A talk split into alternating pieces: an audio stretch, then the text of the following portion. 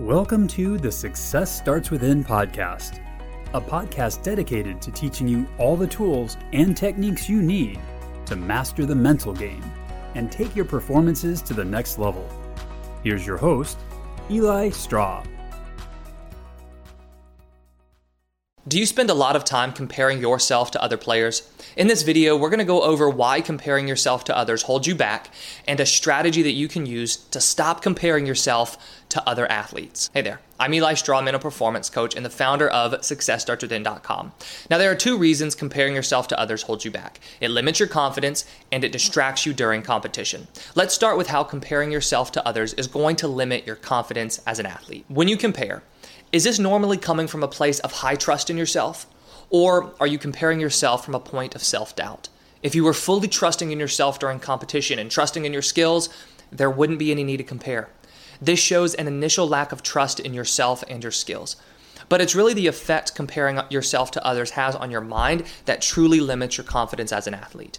To build confidence, you need a combination of the experience of success and then also reflection. It's difficult to build confidence without the experience of seeing yourself play well. But that experience isn't going to be of much use if you fail to reflect on the things you did well and your strengths as a player. And it's that last part, reflecting on your strengths, that truly captures the limit comparing yourself to others places on your confidence. Because when you compare, this is usually done from a place of feeling less than other people. If you honestly knew you had high-level skills, what need would there be to compare yourself? The more you compare yourself to other players, the less attention you are giving to your strengths and the reasons that you have as an athlete to feel confident. Also, the more easily it will be for you to feel less than as a player. In addition to limiting your confidence, comparing yourself to others also distracts you during competition. And the more distracted you are, the less chance there is of building that memory of success. Think of your focus like a circle. When you play your best, is it a small circle or is it a big circle? It's going to be a small circle since playing your best requires you to be fully focused on yourself and what you're doing in the present moment. But as you compare yourself to others, your circle grows, expanding larger and larger until your focus is pulled in all different directions, taken away from the main place it needs to be on, which is yourself. Focus is a key factor to peak performance, but focus can also be a major contributor to poor performance if improperly managed. I was talking to an athlete this past week on the difference between his performance in practice and games. He's doing great in training right now, but he's frustrated with the lack of translation come game time. As we talked, something became very clear. In training, he is fully focused on himself. In competition, his attention is controlled by his habit of comparing himself to other athletes. Do you see the difference? Is it something you've noticed in yourself? The reason this wide circle of attention lowers performance is because you are no longer focused on yourself and playing your game. For the athlete I mentioned, he began comparing himself to others based on his mechanics. So he was comparing his mechanics to that of his competitors. Now, this took him out of his game. For yourself, whether it's your mechanics you're focused on, stats, or anything else, when you compare yourself to others, you take your attention off of yourself and the things that are going to help you play your best. Knowing this, how can you narrow that circle, bringing your attention back onto yourself during competition? Well, to help, there's a simple strategy that you can use to let go of this need to compare and bring your attention back onto yourself. And the first part of the strategy is to remember to play your game. A big reason comparing yourself to others lowers your performance is because it's going to take you out of your game. When you compare, you aren't as focused on your strategy, game plan, and the strengths that will give you the best chance of succeeding. To counteract this, you want to make sure that you focus on playing your game. But what exactly does that mean? To me, playing your game means you focus on your strengths and you play to them. You don't try to be someone you're not. For example, if you are a singles hitter in baseball, don't compare your swing to the power hitter on your team. He has his game and you have yours.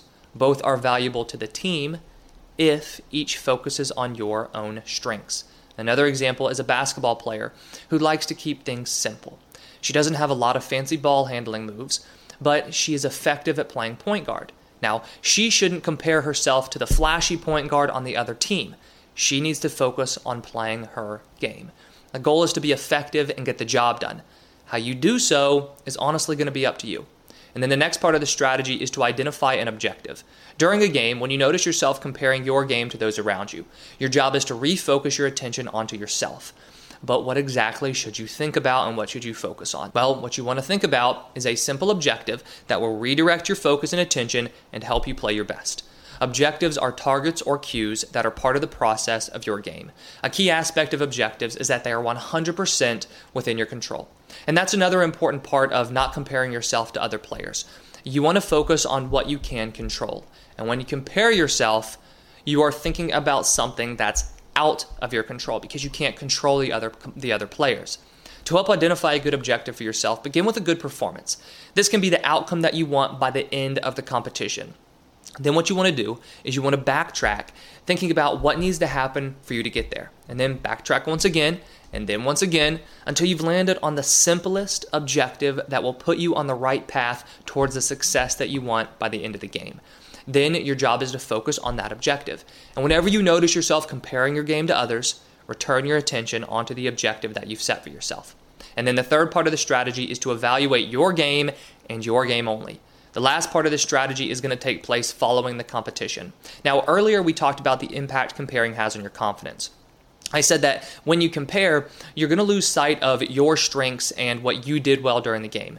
This part helps keep that from happening because when the game is finished, what you want to do is evaluate your game with two goals in mind: building your confidence and improving as a player, neither of which require you to compare your game to other people. What you do first is examine the positives of your performance.